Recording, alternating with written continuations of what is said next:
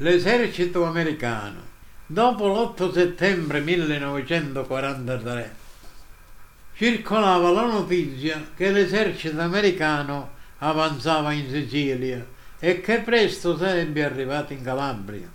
Poiché la propaganda fascista aveva fatto il lavaggio del cervello, che gli americani, tutti gli americani erano dei bruti, gente selvaggia e violenta, senza scrupolo e che violentavano le donne. Ricordo che mio padre aveva scavato una grossa, una grotta in un dirupo incontrata Mangarelle per far rifugiare Mariuzza e Pierina, allora rispettivamente di 25 e 23 anni, per metterla a salvo di queste brute. Così, quando l'esercito americano passò da Roggiano, il primo impatto fu di grande sorpresa. Sono uomini come noi, diceva la gente.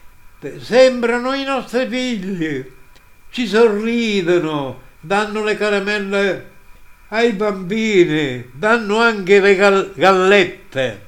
Alla sera, quando si accampavano alla periferia di Roggiano, per riprendere il cammino il giorno dopo, gruppi di bambini andavano a curiosare e tornavano a casa con caramelle e gallette. La cosa che suscitava più curiosità, oltre ai carri armati e gli altri mezzi bellici, era il vedere gli americani che se l'avevano i denti L'altra curiosità erano i neri, che per noi era un'assoluta novità.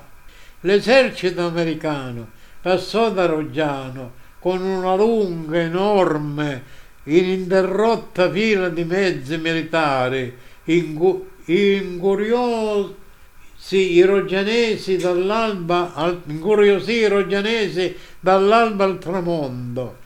Sembravano uno sposalizio con i militari, ragazzi di 20 anni, allegri e sorridenti, con l'aria di conquistatore ma senza arroganza, ragazzi inconsapevoli della tragedia delle guerre e ignare di quando poi toccò loro quando giunsero nei punti caldi e quando dovettero combattere contro i nazisti e i fascisti.